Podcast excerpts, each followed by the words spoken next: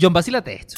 ¿Me creerías si te digo que un pana se hizo recontramillonario por pintar un mural? Pasa ese dato, men. ¿Dónde queda esa pared? Bueno, ahí está el detalle. Esto no es una pared cualquiera. Resulta que en el 2005 Facebook tenía sus primeras oficinas y eran como aburridas. No tenían ni un colorcito ni nada que animara la creatividad. Que hagan lo que hacen todos los creativos. Le ponen una mesa de pipo y un futbolito. Aquí en el patio no hace falta uno. El caso es que ellos querían algo más. Querían un mural colorido y quisiera la oficina ver brutal. Para esa chamba, llamaron al artista urbano, o como diría tu tía, grafitero, David Chow. El pana cotizó su chamba en 60 mil dólares y cuando terminó su trabajo y fue a cobrar, se reunió nada más y nada menos que con Mark Zuckerberg. Y este le dijo que habían dos formas de pagarle, Cele o pago móvil. ¿En serio, Juan? Obviamente no.